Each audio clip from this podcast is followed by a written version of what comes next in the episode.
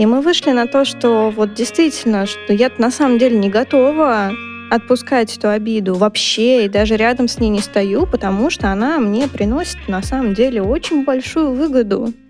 И когда я осознала, что я получаю огромную выгоду в виде силы, заряда, чувства, я что-то делаю, превосходство, что я правильная, что я лучше, что я хорошая, тогда я осознала, что на самом деле у меня просто огромный багаж просто, знаешь, вот как ты заходишь, представь... Обид. Да, у тебя такой есть вот ячейка в банке, и ты такая заходишь туда, думаешь, вот это, ребята, мы накопили за 27 лет капитала. Мы, наверное, должны были уже стать Джеффом Безосом с Амазоном, если бы это работало правильно. И я поймался на том, что так я никого никогда не прощала, на самом деле. Что я все равно на них, на всех обижаюсь. Что я обижаюсь на тебя, обижаюсь на маму. Ну, на всех. Вот если меня, не знаю, там, тронь,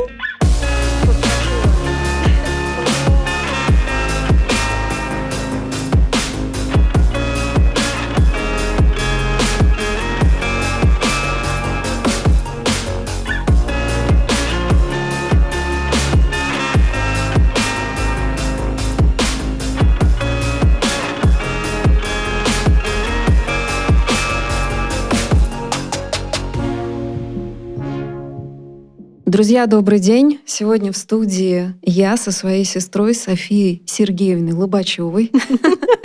Всем привет. Да, я тебя, конечно, воспринимаю как родную сестру, но, наверное... Что, мы не родные? Да, у нас разные Кого-то папы. подкинули? У нас разные папы, прикинь. Главное, что не разные мамы заодно. Да, я не уверена уже. Да, не, нет, я точно знаю, что у нас есть с тобой э, это общая кровь мамкина. Сегодня мы будем говорить с тобой про обиду. Ты расскажешь о том, что значит для тебя обида. И ты расскажешь сегодня, что значит для тебя обида, как ты живешь а, с осознанием теперь, Да. что ты не умеешь прощать. Да, я действительно представитель тех людей, которые, а, может сказать, что он не умеет прощать людей. Да, сегодня будет очень подробно о том, а, как это жить, не умея прощать. Попробуем немножко накидать, как это научиться прощать. Да. Придем к этому выводу. Что есть ложное прощение. Ты можешь думать о том, что ты простил. Да, да. На ты можешь деле, думать, что ты простила, а ты... И я задумалась. Ты задумалась? О чем? Я думаю, что люди... Да, они часто, они часто врут себе, что они простили. Да. Потому что стыдно быть в обиде. Я простила свою это, мать. это давно было. Я уже не обижаюсь, я уже ничего не помню. А потом там чуть только тронь, там такой черт из табакерки вылезает. Короче, друзья, ждем от вас э, комментариев. Рассказывайте, какие чувства и какие ваши собственные истории были похожи на то, что мы здесь обсуждаем. Что из того, что мы раскрыли, стало для вас полезным, дало вам какой-то инсайт.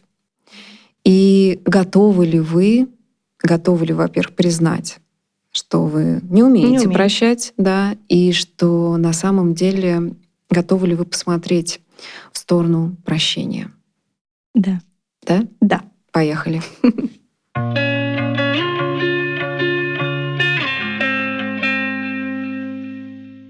Что вообще ты подразумеваешь под фразой «я обижаюсь»? Ну, под э, фразой «я обижаюсь», ну, вообще, наверное, мне кажется, обида это такое для всех известное чувство, но каждый проживает его по-своему. Но вот в моем именно случае я еще обладаю такой, знаешь, острой памятью, скажем так. И это такое чувство, которое, ты знаешь, когда оно сначала появляется, оно как будто бы раскатывается так по телу. И обида — это не когда у тебя есть какое-то одно событие, в моем именно случае, на которое ты обижаешься, а когда твоя психика и, возможно, память подключают к этому событию все прошлые события, которые у тебя были до этого. Связано с этим человеком Конкретно с именно. этим человеком, да. То есть ты не просто проживаешь в моменте эту ситуацию, а она как будто бы еще усиливается тем, что, а знаешь, вот вообще-то не только. То вот есть тут». твоя обида, она связана с накопительным эффектом. Да. Сто процентов. Как антидепрессанты. Ну, такой, да, прям, знаешь, она прям начинает такая, типа, а вот тогда было еще вот это, и вот это, и вот это, и помнишь, вот тогда тебе было так обидно, и тогда было так больно и неприятно. То есть после того, как ты начинаешь обижаться и подтягивать все события, которые были до этого, ты начинаешь испытывать, конечно, и спектр других чувств, и боль, разочарование, и очень большое расстройство. А скажи, вот наш выпуск называется «Я не умею прощать». Так. Как ты поняла, что эта фраза тоже к тебе относится? Ведь я помню, с учетом того, что ты мой близкий человек, моя сестра, а я помню, что я не сразу это поняла, что у тебя есть такая особенность.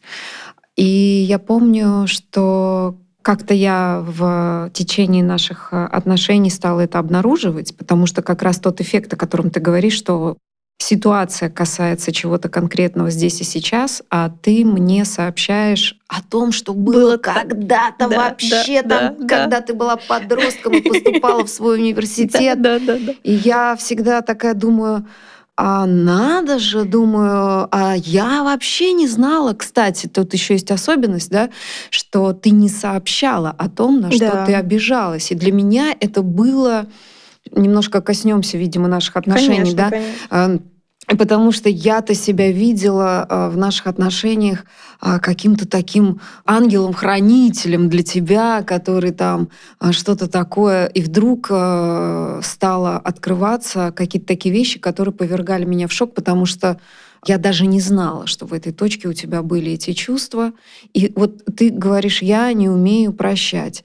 Как ты пришла к этому пониманию, что это так? Да, на самом деле это непростая такая история, которая произошла, и это понимание пришло абсолютно не сразу, и я могу сказать, что там 27 осознанных лет своей жизни я... Это тебе сейчас 27, да, поясним, мне будет да? вот 28 Мне 44, скоро. друзья. Вот. И я не осознавала, что я не умею прощать людей. Мне казалось, что я умею, но просто у меня есть какая-то вот особенность, что ну, я просто помню. Вот как я... было, да. Да. Не, чтобы Причем... не ошибаться насчет кого-то. Да, и это дает такое тебе, конечно, преимущество, как будто бы, потому что ты такой, о, ну я помню, как было, я-то точно знаю, как там было, понимаешь? Угу. Но я столкнулась с другой стороной этой истории, когда ты, к сожалению, когда ты досконально все помнишь, вот, и чаще всего это какие-то неприятные моменты и чувства, связанные с этим, то ты не можешь э, как будто бы смириться с какими-то ситуациями и разрешить их э, самой для себя. И буквально недавно я попала в не очень хорошую тоже ситуацию, связанную на работе. У меня очень большой был конфликт рабочий, связанный там с абьюзивными отношениями, из которых я с радостью, но вышла, тяжело, но вышла. И я поймала себя на чувстве, что снова я как будто бы я уже и хочу отпустить эту ситуацию и забыть Рабочую это. ситуацию, да. да, забыть, вышла из этой из рабочих отношений, да. а, и хочется уже отпустить. Уже отпустить и начать заниматься чем-то другим. Что значит отпустить? Как это ты не отпускал? Как ты не отпускала? Ну, как будто бы ты постоянно об этом думаешь. Ты постоянно об этом думаешь, ты возвращаешься, у тебя в голове постоянно происходит диалог, ты перекручиваешь этот диалог или достраиваешь, как эта ситуация могла развиваться, или как бы ты там, не знаю, сделала бы по-другому. То есть вот вечная такая знаешь, зацикленный диалог в голове, который не дает тебе покоя настолько, что ты даже спишь и видишь сны, связанные с этими ситуациями. Это такая, на самом деле, специфическая форма обсессии. Ну, по сути, да. То есть мыслительная, мыслительная такая история, да. когда я не могу выйти из этого не круга. Могу. И за этим стоит очень глубинная мотивация, о которой я бы хотела, чтобы да. ты рассказала. И вот я начала, господи, думаю, как же мне уже от этого избавиться, потому что я начала понимать, что в какой-то момент я устаю очень сильно от э, постоянного вот этого внутреннего конфликта, который не дает мне успокоиться. Я плохо сплю, я постоянно об этом думаю. Портится меня, настроение. У меня очень портится настроение. Я ранюсь каждый раз, конечно же, вспоминая... Но ситуация закончилась, а ты А я в уже в ней, да, и я как будто бы должна, знаешь, сначала у меня была реакция, что я хотела об этом рассказать всему миру, всему свету, чтобы получить, конечно же, поддержку извне о том, какая несправедливость глобальная произошла. На этой энергии ты двинула этот да, подкаст да. и сказала, Кать, давай, все. Давай, надо. Вот. Я об этом думала, думала, мне нужно было об этом делиться, но в какой-то момент ты понимаешь, что ты уже поделился со всеми, с кем уже можно было и нельзя, а легче не становится. То есть так же. Не отпускает. Нет, ты с утра просыпаешься, ты уже в плохом настроении, ты, не дай бог, там, не знаю, ты э, смотришь в Инстаграме рилс, пытаешься как-то отвлечься, и тебя даже просто рилс третьих людей, которые никак не связаны с тобой, не связаны с твоей работой, но тебе попадается именно та работа, именно тот магазин, например, или тот бренд, в котором ты раньше был, хотя этот человек тебе вообще неизвестен. И ты снова об этом ранишься, снова это а ты имеешь в виду, да, я поясню слушателям, что ты смотришь чужой рилс. Чужой. И на этом чужом рилсе ты видишь свое бывшее место работы, да. потому что этот человек зашел в этот магазин и что-то там покупает Просто... и снимает рилс. И Инстаграм тебе это подкидывает. Да, причем и... человек даже не из Москвы, а из другого города просто приехал на каникулы в Москву, гулял по городу,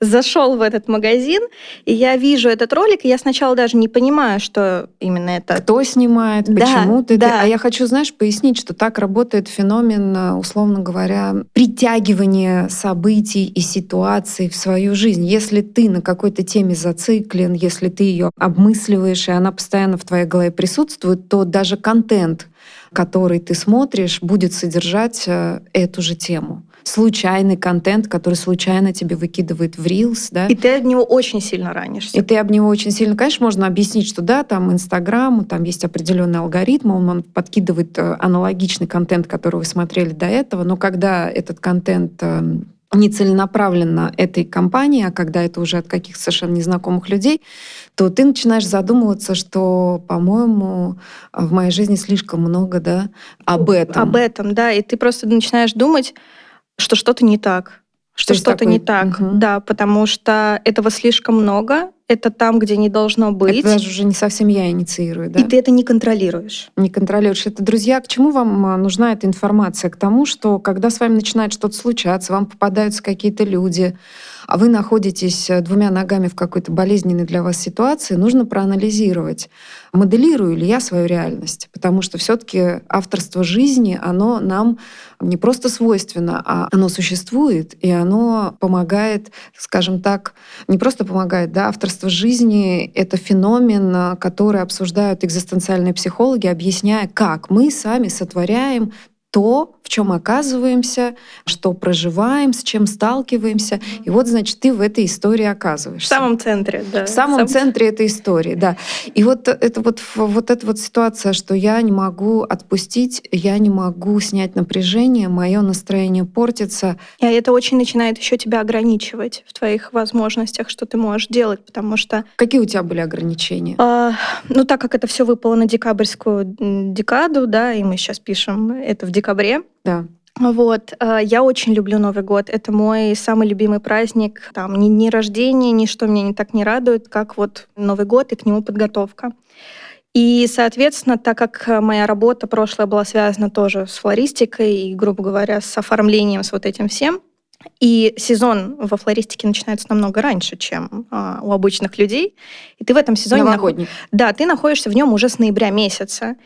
И когда ты оказался в конфликте, в такой очень сложной, тяжелой ситуации, ты понимаешь, что ты в эпицентре внутреннего конфликта, ты не можешь да, жить спокойно, ты переживаешь, у тебя плохое настроение, и, соответственно, ты не можешь никак готовиться ни к какому празднику, потому что у тебя просто нет на это сил. И сам Новый год, он начинает тебя раздражать, потому что ты начинаешь видеть везде атрибуты, которые снова возвращают Твои тебя обиды. в мои обиды, в мои ощущения, в чувство несправедливости. А моя обида на самом деле идет из огромного чувства вселенской несправедливости. Что с тобой несправедливо да. поступили. Да, да. Поэтому ты понимаешь, что ну, единственное, что ты можешь делать, это лежать, грустить, злиться, обижаться, а смотреть э, какой-то быстрый контент, который тебя уже тоже начинает раздражать. И, наверное, пиком было то, что я поймала себя на том, что я смотрю рилсы дома 9 часов подряд. Страшно звучит. Звучит, да.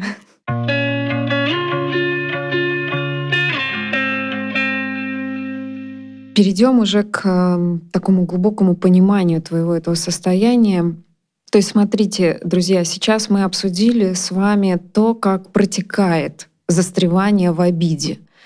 А сейчас мы попробуем понять, почему человек в ней застревает. Тут очень важно занять позицию, что это не случайно со мной происходит, это не что-то, чем я не управляю, А за этим процессом стоит некая моя выгода, которую я держу, не совсем ее осознаю, но я ее выбираю. Как тебе кажется, когда ты оставляешь себя в чувстве обиды, помнишь все эти детали ситуации, в которой ты почувствовала, что с тобой обошлись несправедливо, что ты сама себе даешь, удерживая обиду? Главный, наверное, элемент во всей этой истории, что, конечно же, что я хороший человек в таком случае, потому что я не такая.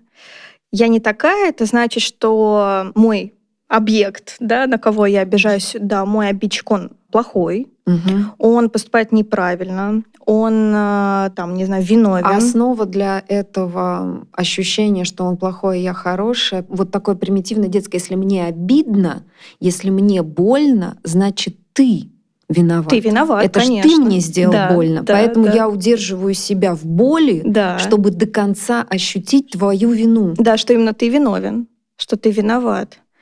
И вот эта вот виновность другого человека на самом деле дает тебе ощущение, что ты сильнее, что ты как бы вообще-то правильнее, угу, выше, что ты выше, что ты честнее. О, Такой да. клуб белпальтошников открываем, да, сейчас такие. Да, да, да. Вот, записываем себе баллы туда.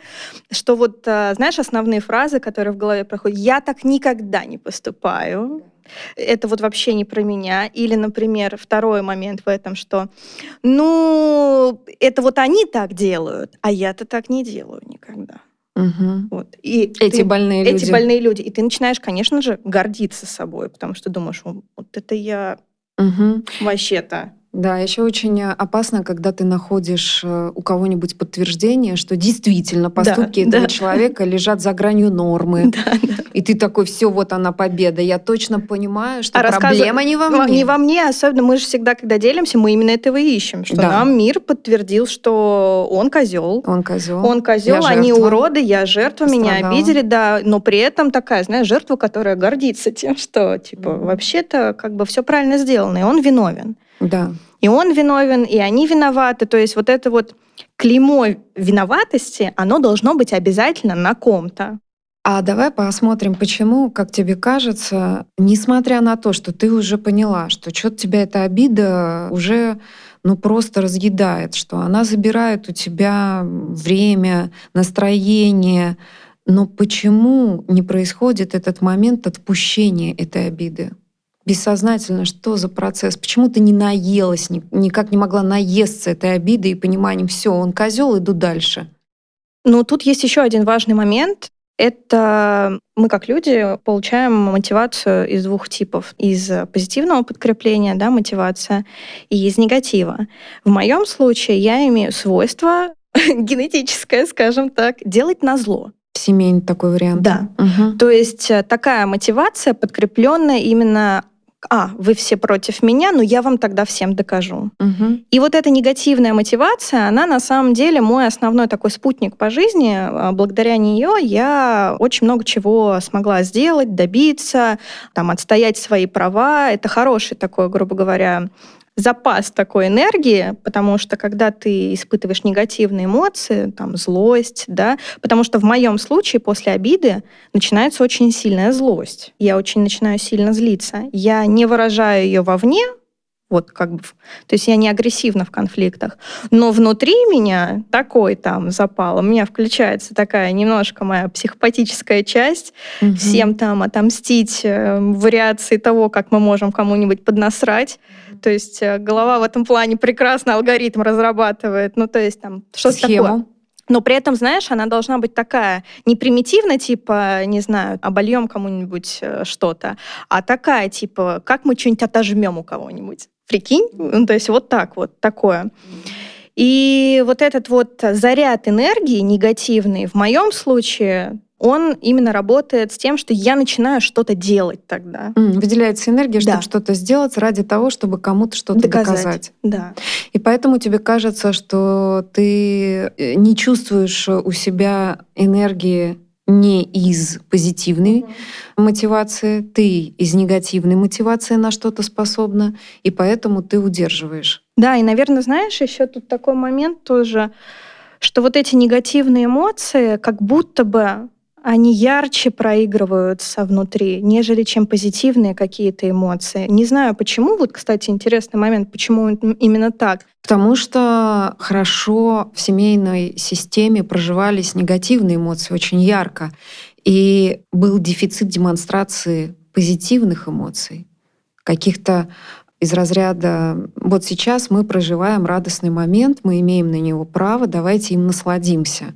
Скорее всего, ты сталкивалась э, с таким контекстом, в котором радоваться не очень можно, потому что а что радоваться, может что-то случиться, и поэтому пугание самой себя, негативное предсказание развития событий является для тебя привычным ты знаешь, как вообще жить из негативных чувств, как чего-то хотеть из негативных чувств, как справляться с неприятностями, угу. а не как э, задумывать э, что-то хорошее просто потому, что хочется жить лучше. Ну вот, кстати, да, очень классно ты подсказала сейчас про то, как жить, справляясь с какими-то трудностями. Потому что как будто бы в голове планирование всегда, знаешь, есть вот это негативное предсказание, я, конечно, им тоже очень страдаю, да, типа ну, чем мы сейчас радуемся? Вот да. дай бог, чтобы вот этого не было.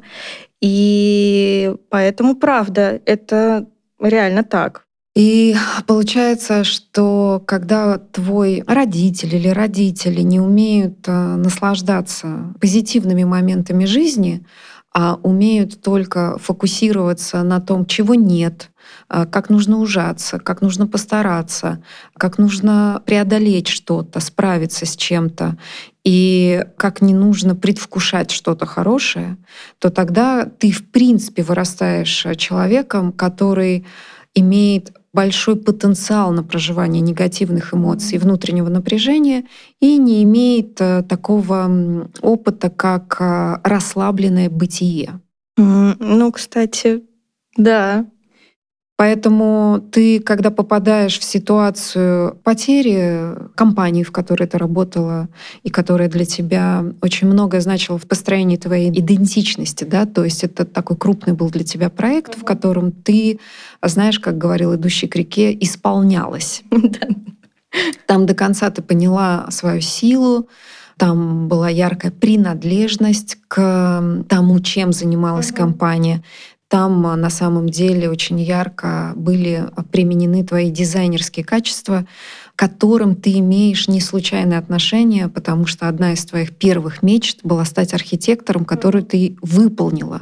Это было а, твое желание. Просто потом, как мне кажется, может быть, не хватило духа до конца погрузиться в эту профессию и творить на таком высоком уровне. Но обрати внимание, что все, что тебе нравится, это все связано с эстетикой и красотой. И поэтому ты с таким удовольствием там занимаешься сейчас каким-то оформлением. По большому счету, ты все равно занимаешься жилым пространством, да. ты делаешь его красивым. Я тебе говорила, еще будет дело. Ты придешь к тому, что от чего ушла когда-то, да? Круг такой замечаешь. Так вот, э, потеря этой работы для тебя, потеря произошла не обоюдно, как вот просто мы решили, я иду дальше, ты прощаешься с хозяином компании, и твой путь начинается. А это было из э, точки большого напряжения с твоей стороны, с его стороны и претензий обоюдных. И тебе, чтобы справиться с утратой части своей личности, потому что этот бренд стал частью твоей личности, mm-hmm. хочешь ты этого или нет, тебе получается, что нужно что-то взамен, и взамен тебе нужна четкая, стопроцентная гарантия, что ты хороший, если ты так, э, Конечно. если ты теряешь часть вот этой своей жизни, да, то есть уйти с бессознательным ощущением, что я что-то сделала не так, я не справилась, я не смогла, ты не можешь. Поэтому здесь рождается ровно такого же объема обида, которая равна потере. Да, я согласна. И получается, что ты застреваешь в чувстве несправедливости по отношению к себе, пытаясь компенсировать этим свою утрату. Да, конечно, конечно, именно так и есть. Чувство обиды мы держим в том случае, когда ничего не может нам доказать, что мы хорошие. Как будто бы настолько глубинное сомнение в собственной правильности, что единственное, что нам может нас возвращать в состояние, что это не я все просрала, это не я плохой человек, это подкрепление того, что это он полный, тотальный урод. Конечно. Да, так и есть. Помимо этого, ты начинаешь э, сталкиваться еще и с тем, что рациональная часть внутри тебя, она как бы понимает, что надо от этого избавляться, потому что очень много тратится ресурса на самом Энергии, деле. Энергии, конечно. Огромное количество, колоссальное. То есть это такая пиковая активность, знаешь, ты можешь, не знаю, там час что-то из... Смотри, вот сейчас что схватило. То есть твоя негативная мотивация, она идет как раз в а, резонанс с тем, что я докажу тебе, что Конечно. я хорошая, что я могу, что я справляюсь. Это же отстоять себя, Конечно. что я хорошая. Да, так и есть. И для того, чтобы на этом ехать, тебе приходится очень много выделять, э, помимо чувства несправедливости, удерживать в памяти все негативные моменты, где он был неправ, твой обидчик, а ты была права и ты пострадала, на это тратится энергия.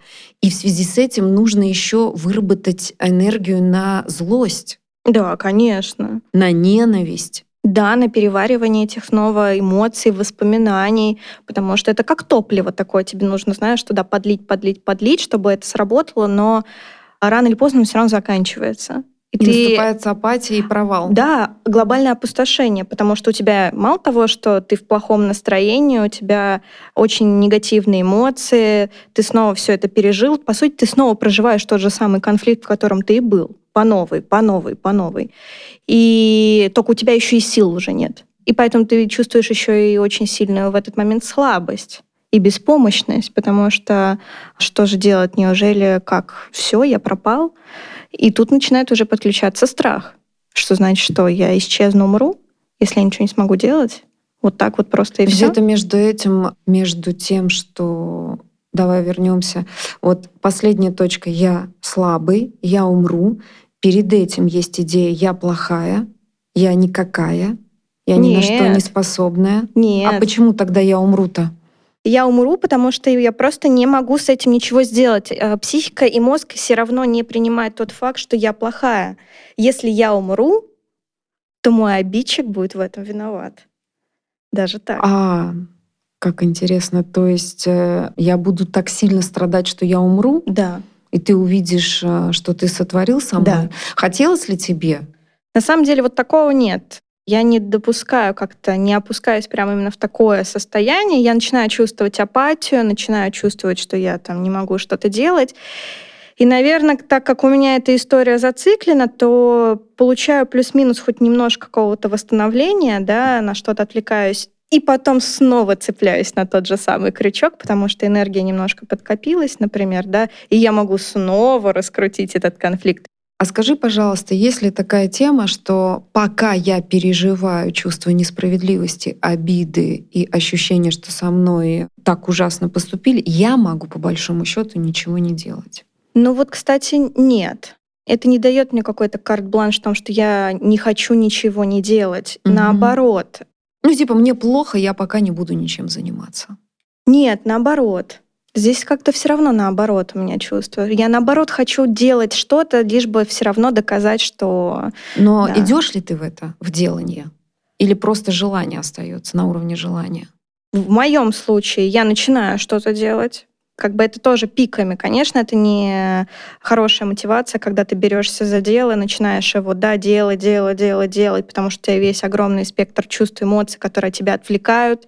Я делаю, делаю паузу, чувствую, что начинаю заваливаться, потом как-то переживаю какую-то передышку, чувствую, что есть ресурс начать опять от злости что-то делать, и угу. начинаю снова что-то а делать. мне кажется, это просто даже смешанная динамика. Человек то делает, да. то все бросает, ничего не делает, то опять, ну понятно. Да, туда-сюда вот такое вот это вот мотание. И, конечно, по факту, если посмотреть, то конкретно ты толком-то мало делаешь, потому что у тебя фокус внимания не на том.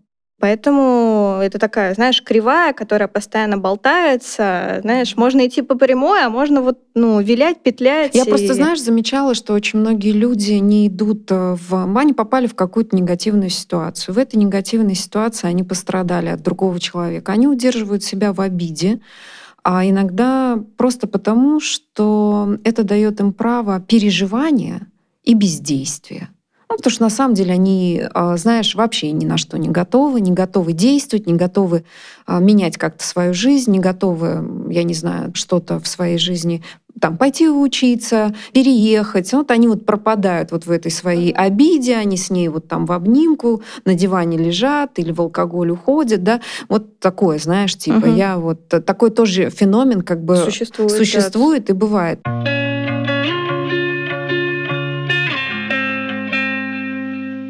Давай перейдем вот в такой, даже не просто к этому человеку, который такой у нас анонимный герой, давай про то, почему нельзя простить, почему в какой-то момент ты не разрешаешь себе как-то так иначе рассмотреть эту ситуацию.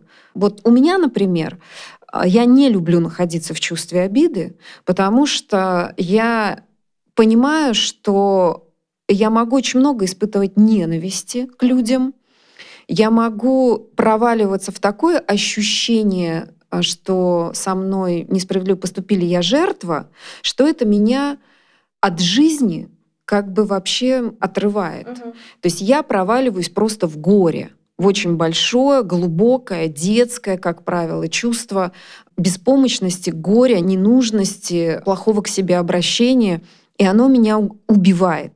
Поэтому я, мой девиз по жизни, не быть вот такой вот прям настоящей жертвой какой-то ситуации, а посмотреть на ситуацию иначе. И иначе для меня означает найти что-то, за счет чего я этого человека могу перестать считать тотально виноватым в том, что случилось. Что это значит?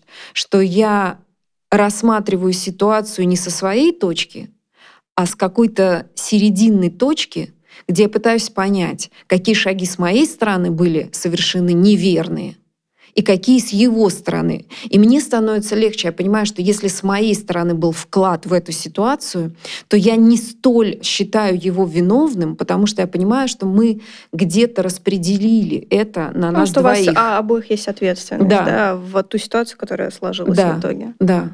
В моем случае не так. Вот как у тебя? Нет. Но если в твоем случае, например, да, ты проживаешь прям горе, да, получается, заваливаешься в это, в такое как да. состояние. У меня-то история от обратного. Я наоборот чувствую... Я в жалость к себе заваливаюсь. Да, я чувствую гордыню. Mm-hmm. Да, типа мы против всего мира. Понимаешь, мы Дон Кихот против мельницы. И это дает, наоборот, мне заряд энергии. То есть э, проблема-то в чем в моем случае избавиться от чувства обиды? Оно дает мне энергию. Понимаешь, э, чувство, что я наоборот, если в твоем случае беспомощность, да, то в моем случае... И жалость к себе. Да, то в моем случае наоборот. я чувствую обида. силу, да, что у меня есть энергия, я могу, да я могу больше.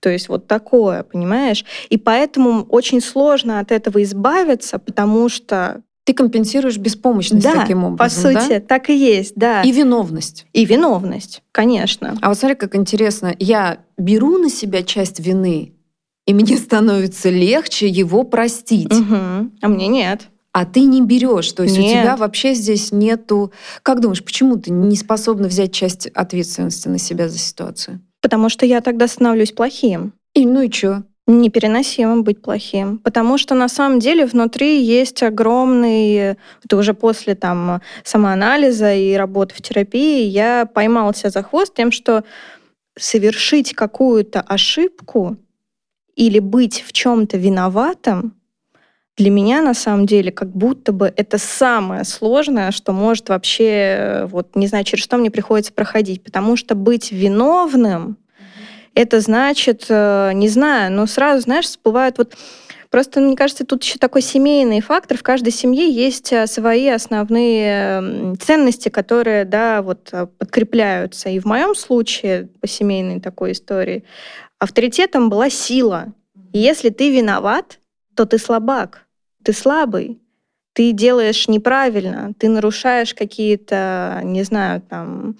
В твоем случае нельзя быть виноватым. Нельзя, потому что ты тогда становишься слабым, а быть слабым — это плохо и опасно. Вот так вот.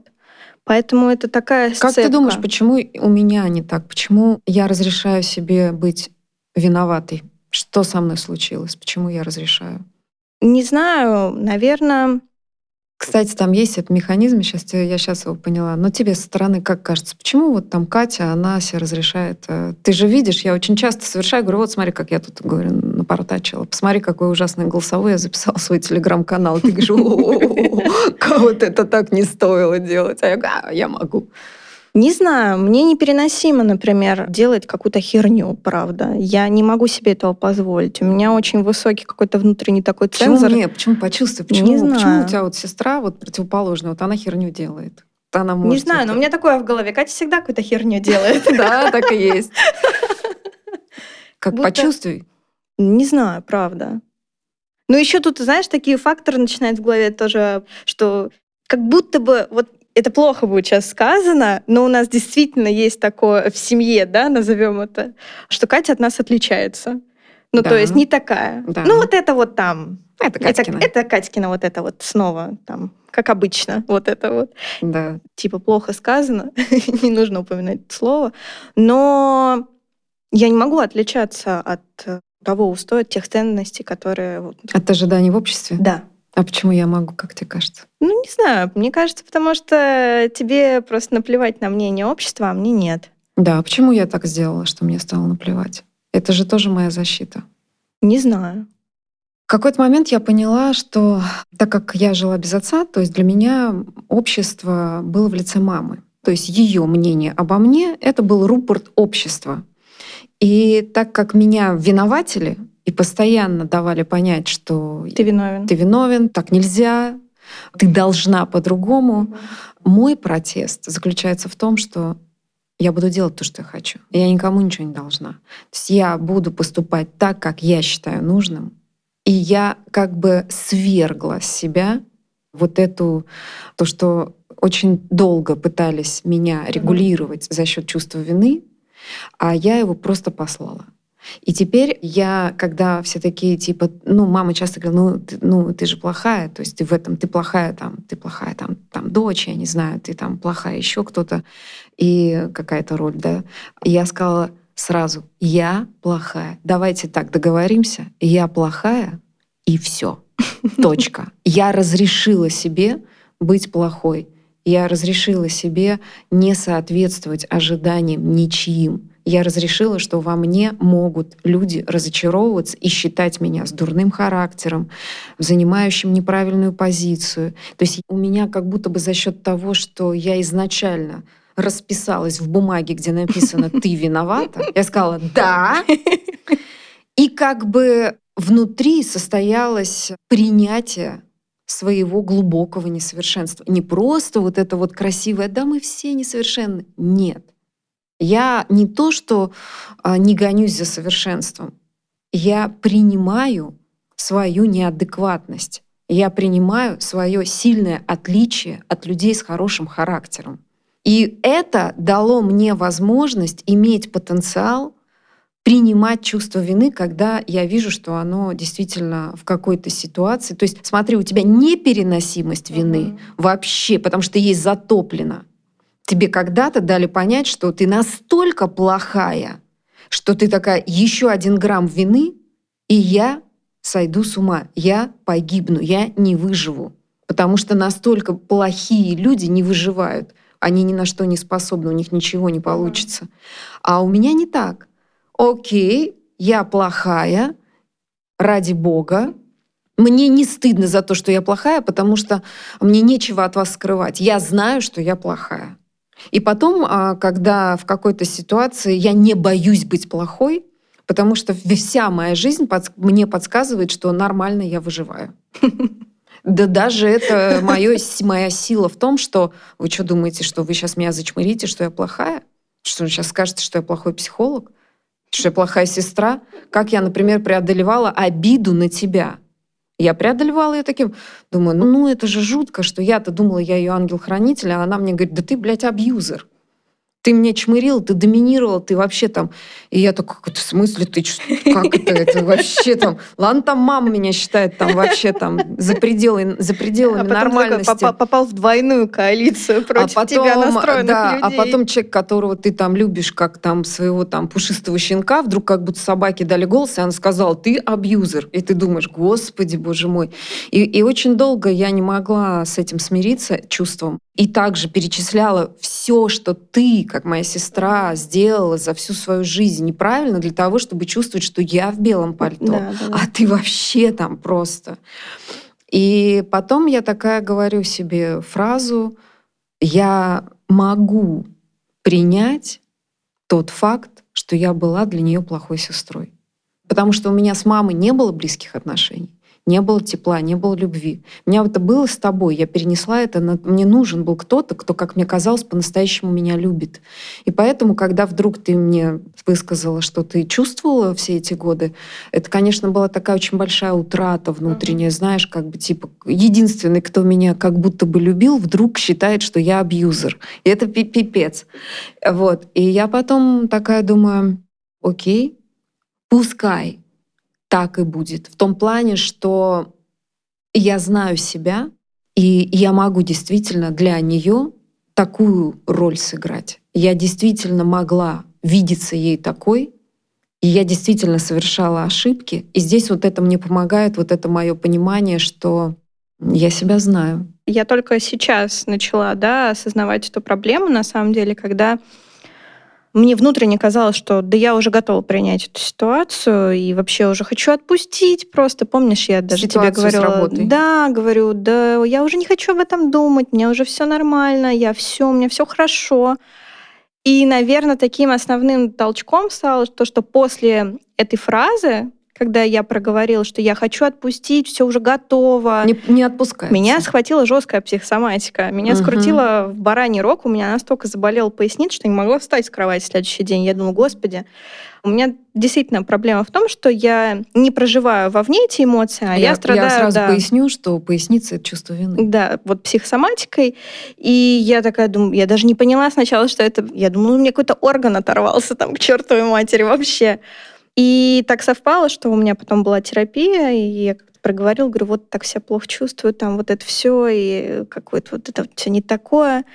И мы вышли на то, что вот действительно, что я на самом деле не готова отпускать эту обиду вообще, и даже рядом с ней не стою, потому что она мне приносит на самом деле очень большую выгоду. И когда я осознала, что я получаю огромную выгоду в виде силы, заряда, чувства, я что-то делаю, превосходство, что я правильная, что я лучше, что я хорошая тогда, я осознала, что на самом деле у меня просто огромный багаж просто, знаешь, вот как ты заходишь, представь. Обид. Да, у тебя такой есть вот ячейка в банке, и ты такая заходишь туда, думаешь, вот это, ребята, мы накопили за 27 лет капитала.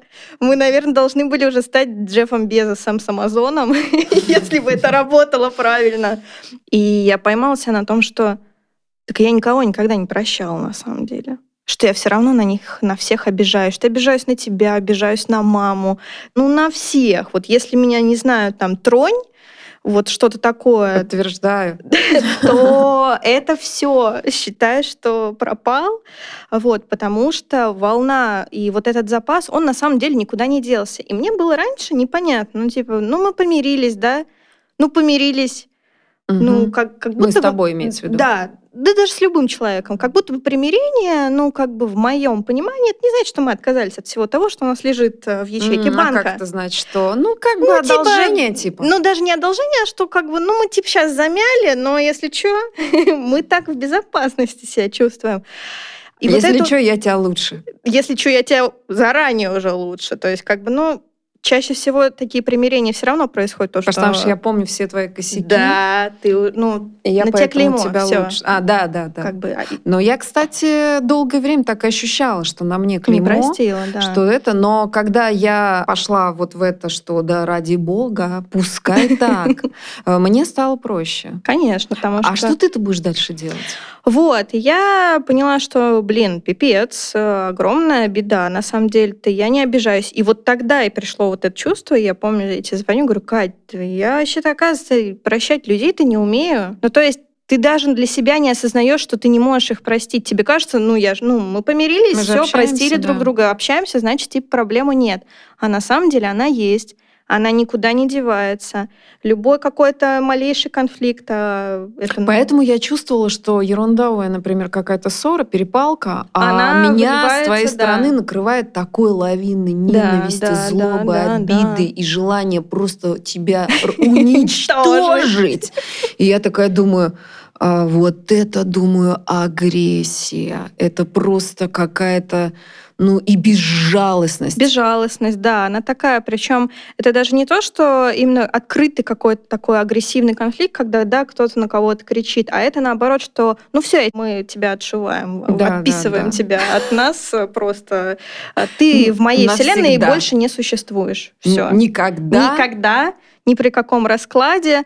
И вот это вот начинается история там... Отомстить. Мама, знаешь, начинает такая там, ну вот я там надо вот то-то, то-то, там тебе передают, надо сделать. Ты говоришь, ничего не буду делать. Никогда? Нет, все. Да. все. Вообще мне ничего не говори. Ну, это ну, то ситуация, есть... София описывает сейчас ситуацию, при которой мама что-то от меня передает Софии, да, и София да. идет... Э, в банк э, ну, в другое слово я хотела сказать, в залупу, но она говорит, я ничего не буду делать, и передай там, что вообще да. этот адрес... И еще, знаешь, меня так возмущало всегда мама, она, ну, мы с ней похожи в этом плане, да, у нас вот эта вот черта ужасная, вы мне никто не нужен, я без вас все вообще лучше лучше Дочери всех. Дочери у меня больше нет. Да. Вот. И как какой-то момент мой основной, э, значит, э, саппорт, человек, который мне оказывает, он начинает сдаваться. Это кто? Маман такая Она говорит, саппорт? ну ладно тебе, ну что ты, ну надо, ну, ну, ну что, ну сделай там. И ну... в этот момент София чувствует предательство, потому что обычно Жестко. мама говорила, держись, ненавидеть надо до конца, не прощай ей этого никогда, потому что у мамы своя личная обида на меня за мои там 350 лет. И вдруг ты думаешь, как так? Подожди, ты всю жизнь учила да. не сдавать позиции. А тут обижаться на навеки. До конца, до усрачки. Да, гордиться тем, что ты не прощаешь. Да. А тут вдруг другая ситуация, что с тобой? И она такая, знаешь, начинает, ну, так знаешь, типа, ну, ладно тебе, ну, ты типа всем все уже доказал, ты лучше. Ты говоришь, мам, ты чё? Он говорит, ну, ну давай сделаем просто уже, ну давай, пожалуйста, ну, ладно тебе. И такая, знаешь, начинает накидывать, и ты говоришь, ну, как бы, вообще-то, говорю, вы же мне столько лет говорите все, что вот так и надо, знай наших, надо иметь гордость, Отомстить, надо да. силу иметь. И тут ты же мне говоришь, конечно, это огромное предательство, ты думаешь, ну, еще и мать в этой коалиции тоже. Да, тебя против теперь тебя. Буду. Тебя да. теперь тоже буду не прощать. Да, да, да. То есть думаешь, ну, ну понятно теперь все. И, и ты тоже туда же. И ты остаешься, ну, понимаешь, А не кажется ли тебе, что у нее на самом деле стала появляться некая мудрость, которая понимает, что ненавидеть это вообще-то вообще Я ну, думаю, полный да. деструктив? Я думаю, да, наверное, еще, ну, только с годами она начала понимать, что на самом деле отказываться от людей. И я вот могу заявить, действительно, друзья, если в вашем поле нет друзей, это проблема. Да. Потому что вы можете убеждать себя и всех вокруг, что вам люди не нужны, но вообще-то людям нужны люди. Людям нужны люди, да. и чем старше ты становишься, до 30 это по одному чувствуется, с 30 до 40 по-другому. Самый кошмар — это когда тебе 60, а у тебя в окружении никого, никого нет. Да. И, наверное, я думаю, что мама осознала, она как бы, конечно, не сознается в этом, думаю, но вот одиночество, а уже потом ты реально оказываешься в одиночестве именно. Угу. И уже одиночество это не выбор. Да, Понимаешь? уже это не выбор. Это не выбор, да. Это жестокая реальность. Это жестокая реальность, потому что сначала ты как бы выбираешь это, отказываясь от людей. И я поняла, что я тоже очень легко на самом деле расхожусь с людьми. Ну, типа, вычеркнул из жизни, заблокировал, я могу годами не общаться, потому что обида же, мы же на этом топливе едем. Но и мы с тобой и не общались годами. Не общались, да, могли и два, и три года не общаться. И я еще тогда всегда думала, вообще, как так можно сделать вид, что начать общаться, как будто ничего не было? Оно же было, ну, типа, вот это все. Осознание вот этой огромной, на самом деле, проблемы, оно повергло меня в шок. Потому что самое это хреновое, что во всей этой истории страдаешь все равно ты. А знаешь, из-за чего еще страдает э, человек, который обижается? Mm. А он э, по-настоящему отравлен ситуацией, Ситуация. и он уже не может любить того, кто не ему может. дорог. Он видит в нем плохое. Так как он не понимает, как возникла ситуация, так как он не может взять на себя часть ответственности вины, угу. как он не осознает Разделить. свой вклад, да, что это с нашей стороны собой, мы там что-то с тобой напортачили, да, и у нас как результат вот такой вот коллапс да. произошел, то он себя обеляя, угу. очерняет другого, и поэтому тот перестает быть для него ценным. Ценным, да. Я на самом деле проблема для меня это вопрос открытый. Я только осознала это сейчас, и масштабы его, этого конфликта на самом деле огромные. И я понимаю, что я только сейчас потихоньку начинаю делать маленькие шаги для того, чтобы... Ты хотя бы говоришь об этом, да, потому что раньше осознание нельзя... этой проблемы да. раньше невозможно было нет. об этом говорить. Нет, и просто все нет, нет, нет, и все. А сейчас, знаешь, как сказал мне мой терапевт, что осознание своего ограничения дает тебе свободу. Даже, знаешь, да. Э, свобода, наверное, это как конечная, да. да, когда ты поймешь, что ты с этим делаешь, но вот это вот осознание дает тебе понимание, что тобой управляет. Управляет. Да, да. Я сейчас ловлю себя буквально каждый день на каких-то даже мельчайших моментах, когда я начинаю чувствовать вот это чувство, или когда я что-то вспоминаю, или в общении с другими людьми, когда я вижу, как другие люди делают точно так же на самом деле и пользуются тем же самым механизмом, это жутко, потому что понимаешь, что время реально летит, а тебе каждый раз кажется, блин, ну а вот почему вот э, ну, вот у меня был основной вопрос, что меня мучило. Почему я не могу вот принять ситуацию? одну, вторую, три. Просто вот принять ее, вот все же говорят, должно Принять, быть... значит перестать обижаться. Да, как будто бы вот нужно, ну, кажется, что ты ее примешь, и эта ситуация исчезнет из твоей жизни, а вот как бы я вроде как принимаю, но оно не исчезает. И потом я понимаю, что ни хрена ее не принимаю. Не принимаю, нет, нет категорически. Как ты понимаешь принять? Что значит сделать? Ну, как я сейчас понимаю, действительно, конечно, это нужно разделить э, вклад Разделить увидеть от... свой вклад. Увидеть свой вклад, а разделить ответственность э, того, ну, той ситуации, которая есть. Конечно, когда у тебя история с однополярным таким черно-белым мышлением... Без расщепления. Да, да, да, да. Нужно что... умудриться сделать без расщепления. Это потому сложно. что если вот тут твоя проблемка идет в том, что если я вижу свой вклад в развитие этой ситуации, то я однозначно становлюсь плохой, плохой. а он невинным, хорошим. Хорошим, да. То как будто бы у меня основная да, проблема в том, что я не могу простить человека, потому что в парадигме всегда должен быть кто-то виноватым. Если он не виноват, и если я его прощаю, как будто бы за этим прощением я на него вешаю вот приговор, что он не виновен, все, мы не имеем права на него больше обижаться то остается ты виноват. Ты кто? Да, это Только такой, я. знаешь, как бы детский способ отделять добро от зла. От зла. Да, потому что ребенок до трех лет у него это хороший, это а плохой. этот плохой. Да, этот волк злой, он плохой, да. а зайчик хороший. Когда мы усложняемся, когда мы становимся взрослыми, то мы понимаем, что нету этой абсолютной какой-то величины хорошего и плохого. И поэтому здесь задача, то есть у тебя есть страх, что если на фоне чего-то хорошего появится какой-то негативный штрих, то как будто бы полностью образ будет э, превращаться в негативный. В негативный Ты как будто бы не можешь эту вкрапление оставить на уровне вкрапления. Да, у меня нет даже каких-то полутонов в этом плане. То есть, знаешь, даже осознание того, что человек может совершить что-то, ошибку какую-то, и быть все равно при этом, например, виноватым, и осознавать, что он виноват. И это не со зла, например. Я не могу все равно снять с него пока вот это клеймо виновности, потому что тогда считается, как будто бы он полностью невиновен. Угу. Вот а вот эта вот иллюзия, что если ты на него обижаешься, он плохой, тогда ты хорошая, ты по-настоящему в этот момент ощущаешь себя абсолютно хорошей? Да.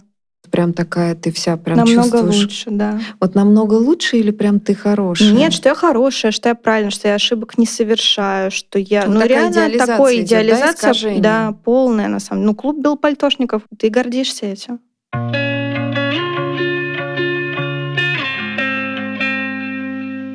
Меня удивляло еще, знаешь, вот э, как люди могут э, не помнить что-то. Ой, да это было там сто лет назад. Есть же другая проблема, когда человек не способен обижаться. Когда он не способен запоминать э, несправедливые поступки в свой адрес.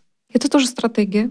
Это стратегия про то, что мне очень страшно остаться без людей, mm-hmm. поэтому я не замечаю с их стороны каких-либо ошибок, несправедливого ко мне отношения, нарушения моих границ, притеснения моих интересов, использования меня.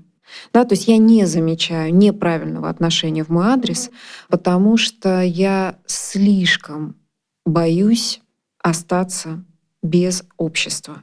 Поэтому я не вижу, не помню, иначе трактую, иначе себе объясняю. Такое прям вытеснение идет, да? Да, это достаточно часто феномен, когда человек не может себе позволить обиду, потому что обида — это на самом деле роскошь.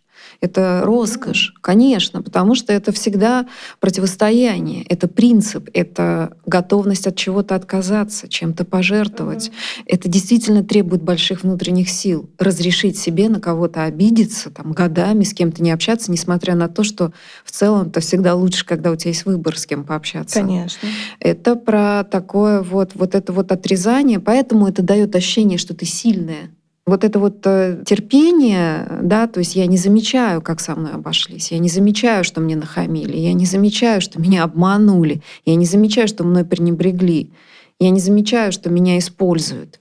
Да? То есть я не могу себе позволить это все заметить, потому что что тогда? Ну тогда надо что-то сказать, mm-hmm. тогда нужно в конфронтацию, тогда нужно себя отстаивать, тогда нужно уже в конце концов перестать общаться с этой ненормальной подругой, которая постоянно тебя гасит, хамит тебе, еще что-то с тобой делает, или в конце концов уйти от абьюзера.